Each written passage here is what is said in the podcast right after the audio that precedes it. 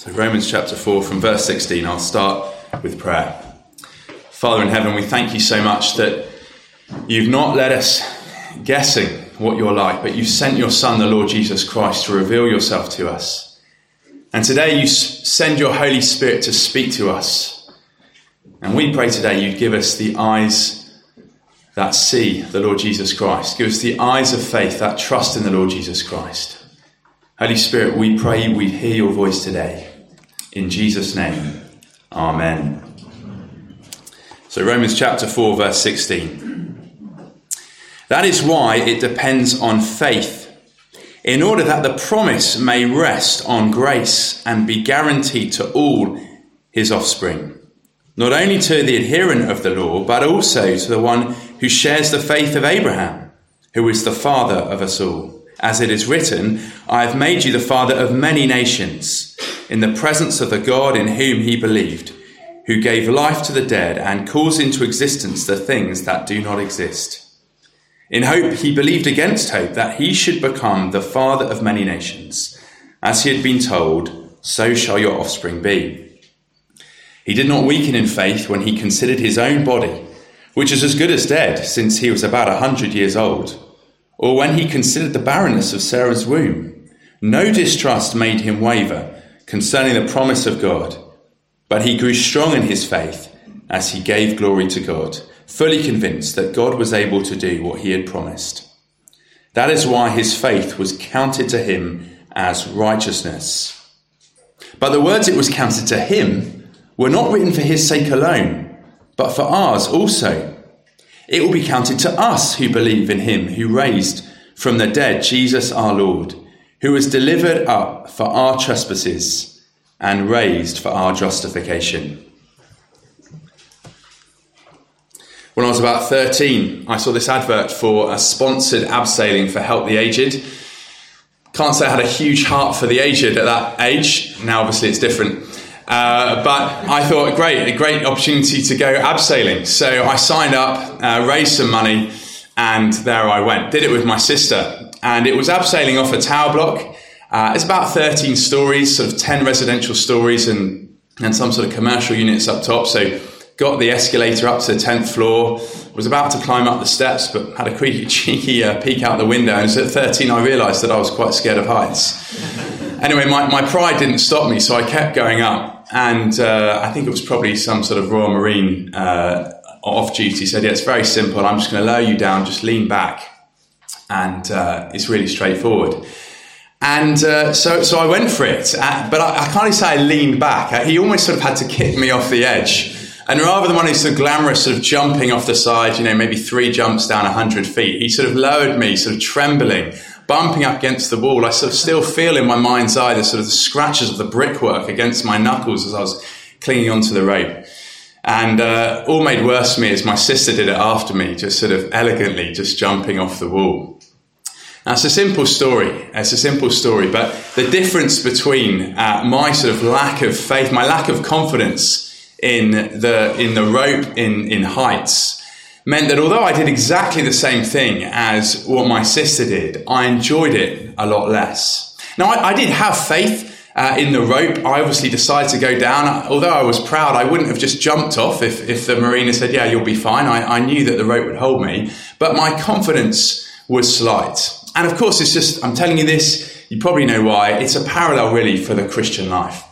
Uh, the Christian life is one where uh, we're not saved by the strength of our faith. We've been talking about this a lot recently. We're saved uh, by uh, the Lord Jesus Christ. And if we put our trust in Him, small or big, He will save us. And He will declare us righteous, right with God. We're not saved by the strength of our confidence. And yet it's far more enjoyable, the Christian life, to have strong trust in the Lord Jesus Christ, to have every confidence that we're totally right with God our Father in heaven. Another way of saying the same thing is saying the Christian life is a little bit like a, a train journey. And the strength of your faith basically determines whether you travel in first class or travel in second class. I'll say a first or second class Christian, but the enjoyment is a lot more. I uh, came up from the train from Leeds um, on Tuesday uh, to get, sorry, from London to Leeds on Tuesday. And you know that feeling when you walk past first class, you're always slightly resentful, but you're always resentful because they have a much better experience. But of course, the train gets you to location either way, doesn't it? And the one who can have strong faith in Christ doesn't make them a first, Christ doesn't make them a first class Christian by any means, but it does make the journey a lot more enjoyable. And my aim this morning is to increase your faith in Christ. Uh, we see that um, with Abraham, how his faith grew. Look at um, 4 verse 20. No distrust made Abraham waver concerning the promise of God, but he grew strong in his faith. He grew in his faith. He grew strong in his faith. We see that in Mark chapter 9. Do you remember when the father, with a, with a boy in a desperate situation, is demon possessed, and uh, he says to Jesus, I believe, help my unbelief. And listen, before we get into the verses, we're looking at the last three. Let me just summarize Romans really quickly uh, so far. It's, it's a letter of good news, but it starts basically with bad news. And the bad news is that we all have sin, whether we're naturally rebellious naturally re- religious, naturally rule keepers. We've all fallen short of God's standards. We've all done what ought not to be done. And God is angry with our sin. Our problem isn't so much that we've sinned, it's that God is angry with our sin. But the good news, of course, is that Jesus has died for us on the cross. And because he's died for us on the cross, Jesus has absorbed God's anger. He's turned aside God's wrath and he's given us the status as being righteous, we are declared to be right with God our Father. And in chapter 4, we've seen that justification, that right standing with God, we receive through faith. That is what uh, chapter 4 tells. It's, it's not just any belief in the supernatural, but it's looking and trusting in the Lord Jesus Christ. And what I think the last three verses really do now is really try and drive this home to us. It's like saying that you've heard the theory, you've heard how someone gets justified. Now have confidence that you are justified. You are right with the Lord Jesus Christ. It's a bit like uh, going to um, the Lego store. Has anyone been to the Lego store in the Trinity Centre? Um, absolutely love yeah, some at the back. Uh, I, I, I, love it going with my children there. I've got to confess though, I use it more as a museum than an actual shop. we go in there, yeah, children have a look, and uh, my favourite is probably the Titanic Lego. I don't know if you've seen that. It's about 500 or 800 quid. I cannot believe that Lego costs that much. But we go in, we look around and say to the children, no, no, no, it's, it's not for buying, let's go. And of course it is for buying. And that's the point of Lego, isn't it? You're, you're meant to take it home, take it out of the box, look at the instructions, build it, enjoy it, see the finished article. It's not just for looking at in shops. And that's the same for justification. It's not here just to be looked at. Like a theory, oh, I know how someone gets justified. The Apostle Paul saying, Are you justified? Because the Lord Jesus Christ has died for us in this room. That's what's going on here. And if you see again in these verses, it's all about us. Um, so look at verse uh, 23. Uh, sorry, verse 24. It was for our sake that these words were written. Again, 24. It's counted to us. 25. Jesus was delivered for our trespasses and he was raised for our justification. It's really personal. So let's get into what is what are these benefits that we get? What is done for us in these uh, short three verses? We're going to see four things. There's a promise for us. There's accounting to us. There's a death for us and there's a resurrection for us. So let's take them. Let's take them all in turn. Firstly, a promise for us. Let me just read from 22 again. That is why his faith was counted to him as righteousness. But the words it was counted to him were not written for his sake alone, but for ours also. Abraham's faith was credited to him as righteousness, but those words aren't just for him, they're for us in this room this morning. Us who have gathered here today. It's not for the person next to you, it's for all of us. It's for you too. You see, when we read the Bible, it is not just a history. It is a history. There's loads of history in it. It is accurate history. We can see what God has been doing in the world. But it's not just a history. It's not just a biography of the life of God, of the life of the Lord Jesus Christ, but it's a message to us. You could say it's a love letter to us. It's written to us to tell us that we are righteous by faith, by looking at the Lord Jesus Christ. So, firstly, It's a promise for us. There's a promise for us here this morning. Secondly, there's accounting to us. And let me just read again. Uh, verse 24, I'll read from verse 23 again. But the words it was counted to him were not written for his sake alone, that's Abraham's, but for ours also. It will be counted to us who believe in him who raised from the dead, Jesus our Lord. Now, this counting language is all over Romans chapter 4. We've not gone into it in too much detail uh, so far, but if you cast your eyes back to chapter 3 is where it gets going and, and, and so often about three times this, this verse from genesis is referred to.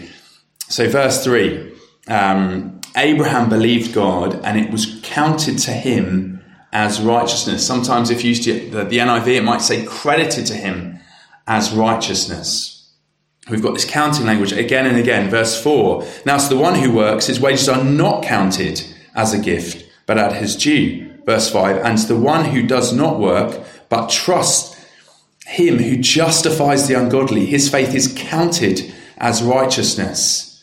Again, it comes up in the next verse, verse 6. Verse 8 Blessed is the man whom the Lord will not count his sin. And it comes up again and again and again in chapter 4. There's this idea of counting, of it being in your account, of crediting or reckoning or considering. What is what, what does this word mean? What does this word mean? Counting, crediting. And of course, we've, we've, gone, we've gone into it in a bit of detail. But really, I just want to, for the avoidance of doubt, at the end of chapter four, make sure we've got really clear on what the apostle means when he talks about faith being counted as righteousness or faith credited as righteousness. So it's not that our faith is our righteousness. It's not to say that faith is an alternative way of giving God what He requires. You know how you uh, buy something online, maybe Black Friday, you were busy online, and you, you go through electronic payments as how you, how you're going to pay, and you get lots of different options, don't you? Uh, I guess you can't pay online by cash. That would often be a, an option in a restaurant, but you know, it could be cash, could be card, could be PayPal, uh, Google Pay, Apple Pay, lots of different ways of paying uh, someone. And it's not saying faith is righteousness. Like you can either give God your righteousness or you can give God your faith. It's a choice of two. Doesn't really matter. That's not what's saying here. In fact, there's only one way to give God what he requires. God does require righteousness. That is what we have been made to be. We've made to be right with him. We've made to live righteously. And God requires righteousness. So it's not that faith is an alternative thing to give God as righteousness. Rather, it's through our faith we're given a righteous status. And I really just want us to see that, that we are given a righteous status. It's not like we're giving God uh, our faith as an alternative righteousness. No, we need to be righteous. We need to be righteous. And I just want us to see that. So let's just, we're just going to work backwards really, just through the bit of Romans. So go back to uh, chapter 4, verse 11, just um, probably over the column. 4, verse 11. What's going on here? Um, I'll read it out. He received the sign of circumcision as a seal of the righteousness that he had by faith. What does he have? He has righteousness. Keep reading. The purpose was to make him the father of all who believe without being circumcised, so that righteousness would be counted to them as well. That's the key thing. They, they have this righteousness. If you have faith, you have righteousness. Righteousness is the thing that you need, and it's counted through the faith. Let's see that back in verse 6 as well. So just back a, five more verses from where we are. Just as David also speaks of the blessing of the one to whom God counts righteousness apart from works. So that's what God is doing. He's looking for righteousness and he's counting righteousness. He's counting it to us who believe. He's looking for righteousness, and it is counted to those who have faith. It's accessed through faith. Let's just turn back again uh, to the chapter beforehand. So, chapter 3, verse 21 and 22. But now the righteousness of God has been manifested apart from the law, although the law and the prophets bear witness to it the righteousness of God through faith in Jesus Christ, through all who believe. the righteousness of God is given to us. That's the thing uh, God's looking for. That's the thing we get. It's righteousness. And it's faith, as it were, uh, is like the hands that grab hold of Christ, that grab hold of the righteousness. It's not the hands that we need, it's the righteousness that we need. But that's not what we get through faith. Let's just turn to a different book now. Just flip on to 1 Corinthians chapter 3. 1, sorry, 1 Corinthians chapter 1. Let me read out a verse from it. Just maybe don't turn, just listen. God is the source of your life in Christ Jesus, whom God made our wisdom and our righteousness. Let me paraphrase that. Christ is our righteousness. That's what Apostle Paul teaches. Christ is our righteousness.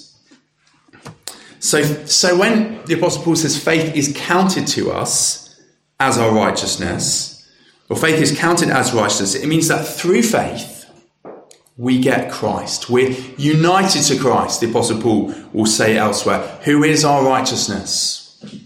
When God sees us, he counts Christ, who we have grasped by faith. Uh, let me try and give an illustration of this. Obviously, we all know it's the World Cup at the moment. I don't know how many games you've managed to watch so far, hopefully more than I have. But I want you to imagine that Phoebe and Arthur say, look, can we, can we watch the game on Tuesday? It's England Wales at seven o'clock. And I'm reluctant to do so because uh, it starts at seven. It's a bit late for them. But on the other hand, I want to teach them a lesson. So I'm okay, yeah, fine. Uh, you can watch it if your room is tidy. You can watch it if your room is tidy. And at the moment, there's literally Lego pieces everywhere. It's a nightmare. But I say, yeah, I want to get the room tidy. You can watch it if your room is tidy. So they're delighted. They're absolutely delighted. So they wake up on Tuesday morning and knowing they have to have a tidy room, and yet they're so excited about the game and actually so disorganized that they rush off to school without tidying their room. It's a total mess. And I come into their room and I see it's an untidy room. And I, I know what's going to happen. They're going to be absolutely devastated about this. So I decide to tidy it myself. I decide to tidy the room for them. And I go to uh, pick up uh, pick them up from school. This is a completely fictional account. I, I, never do any of these sorts of things in the day normally. Um, but just imagine I pick them up from school and, um, and they jump in the car. Of course, they've been chatting to their friends all about the football. They're so excited. And I just interrupt them. I said, but guys, I said you needed a tidy room. And suddenly their faces fall. The eyes start to well up. The bottom lip starts to wobble. And they're gutted and they're complaining. And then they realize they, they made a deal with me and they start to ask for mercy. They say, Oh, we're so sorry. We're so sorry. We're so sorry. And I say to them, You didn't tidy your room, but I credit your apology as a tidy room.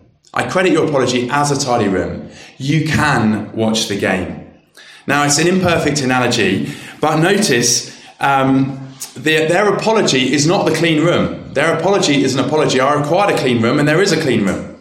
Just that I happen to do it. I don't like setting myself up as the saviour figure, so you're going to have to sort of uh, see this analogy for what it is. But notice too, the children did not clean their room, did they? They did not clean their room. I'm not saying they cleaned their room, but I'm crediting them with a clean room. The clean room is the clean room. I cleaned it, but because they apologised, I treated them as if they had a clean room. They are given credit for something that was required of them, but they did not do. But it was through the apology. Through faith, you could say, in my mercy. Now, listen, imperfect analogy as it is, in the same way, we are credited with Jesus' righteousness through our faith, through our trust in Him. Now, we've got to remember this is more than just forgiveness. See, the gospel is not a gospel of second chances, thank goodness. It's not a gospel of second chances. I know I need more than a second chance. Because I get a second chance, I know I'll fail it all over again. In fact, third, fourth, fifth chance, I fail my chance daily, as do you. The gospel is not a gospel of second chances. It is the gospel that Jesus Christ is righteous. He has lived a lifetime of righteousness. So he, the sins that you are forgiven and the righteousness that you are given it's not just what you've done in the past, it's not just for today, it is to cover your future failings as well, because Jesus Christ lived the life of righteousness. He lived the life of righteousness, and that is what we are given. The gospel is the promise of righteousness through faith. On the cross, Jesus gets my sin, and I'm credited, I'm counted as having lived the perfect life that he lived.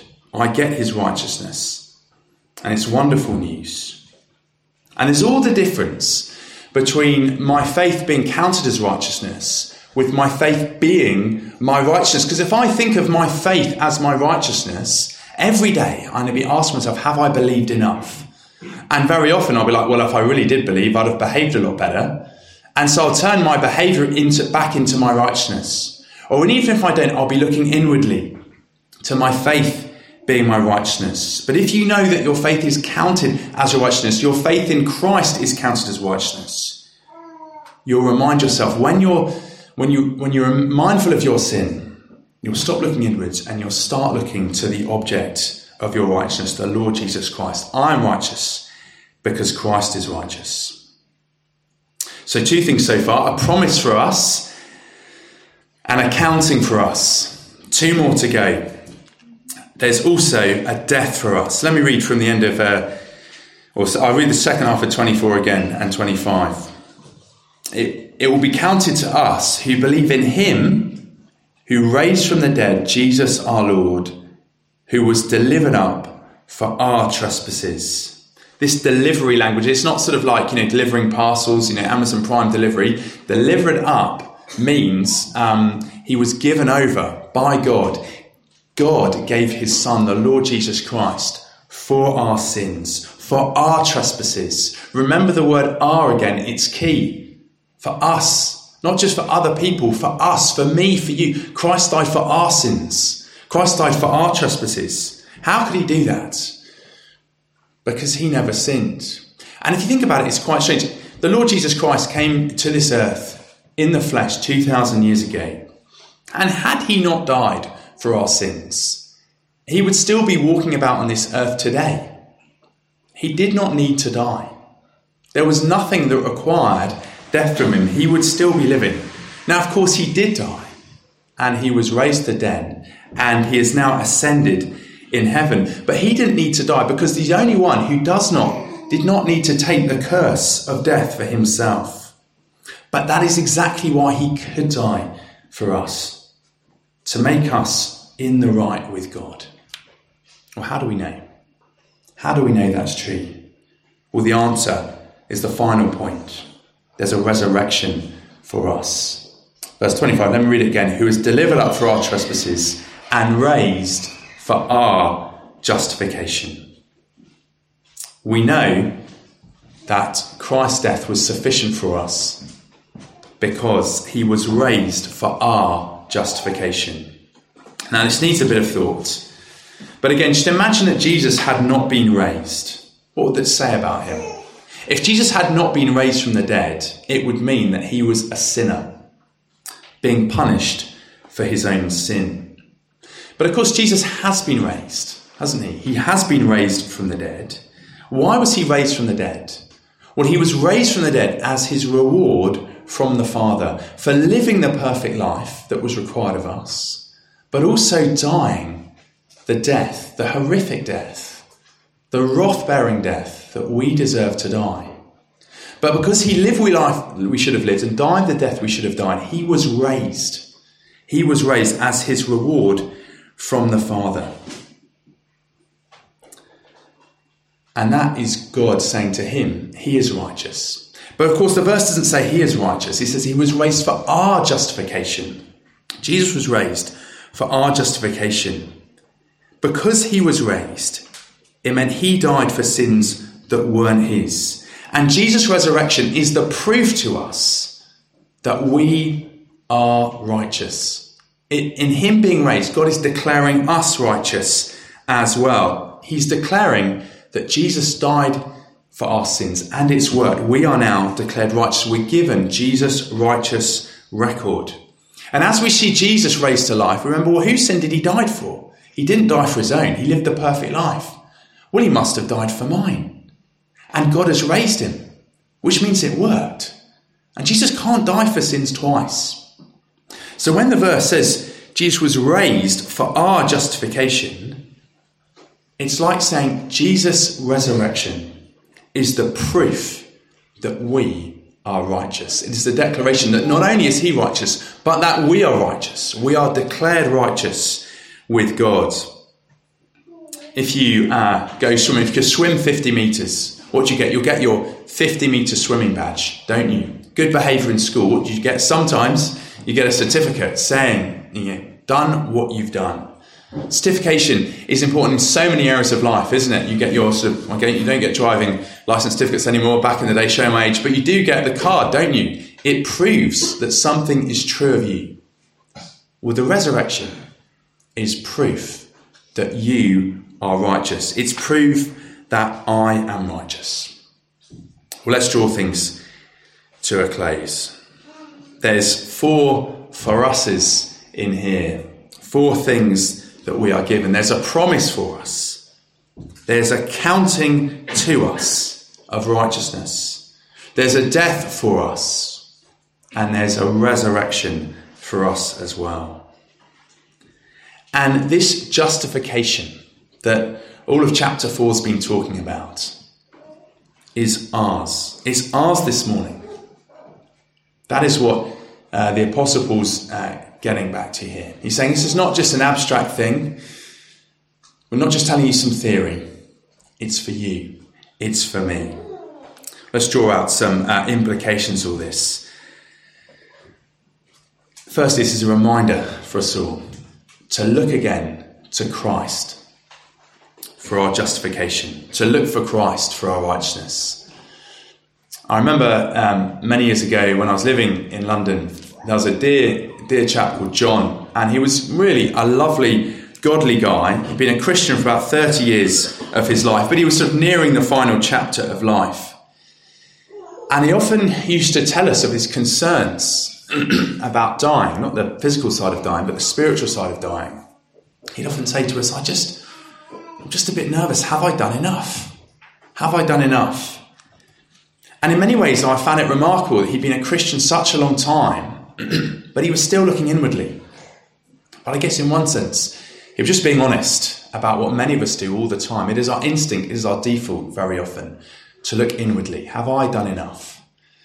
And of course, we used to say to John, Not, yeah, you'll be all right, you've done enough. We say, John, of course you've not done enough. Of course you've not done enough. But Christ has. Look to him. And that's what we're reminded to do throughout this chapter, but particularly today, to look to Christ. Look to Christ. He has done it all for us. It's His record is counted to us. It's said that you can spell every religion in the world with the letters uh, D and O, do. Every religion in the world is about do, do, do, what you do. do you read your religious book enough? Do you go on pilgrimage enough? Do you fast enough? Are you zealous enough? But Christianity is spelled D O N E, done. Because it's all been done by Christ. He has died, or we should say, He has lived. He's lived the perfect life we should have lived. He's died the death we should have died, and He's been raised by His Father and our Father.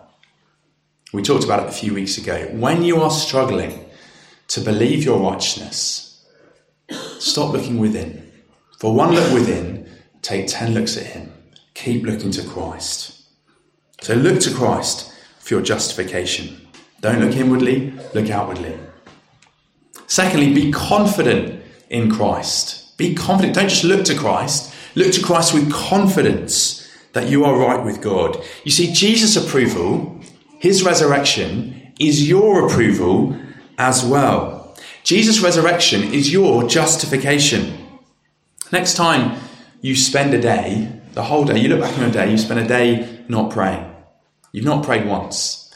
You've not even thought about the scriptures or something you heard on Sunday. Maybe you're very mindful that you've spent the day not glorifying God. You've not honored Him with your money.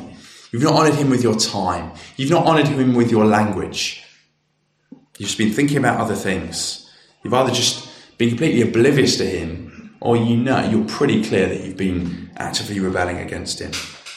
And next time you look at something on the internet that you know you shouldn't be looking at, uh, next time you lose your temper, next time you drink something, next time you take something, next time you kiss someone you know you shouldn't have.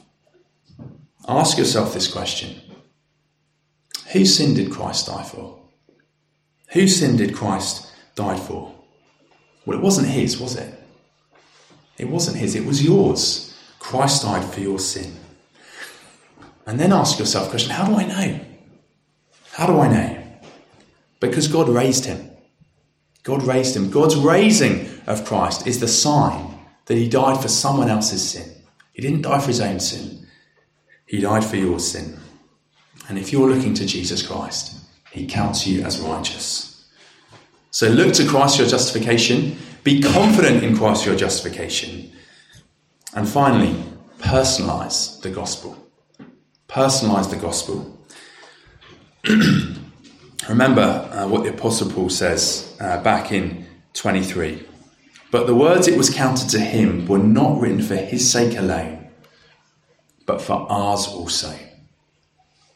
For ours also. As I preached to you this morning, I'm not giving you a lecture on theology. I'm not giving you information about God.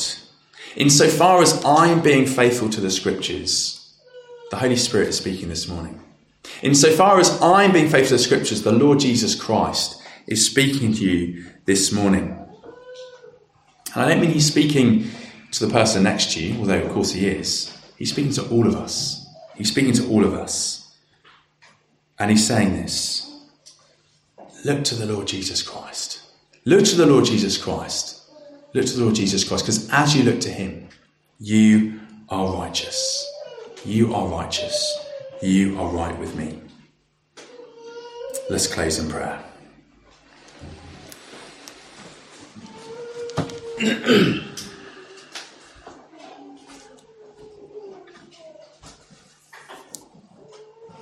Father in heaven, we confess to you that we so frequently look to our behaviour as our standing before you.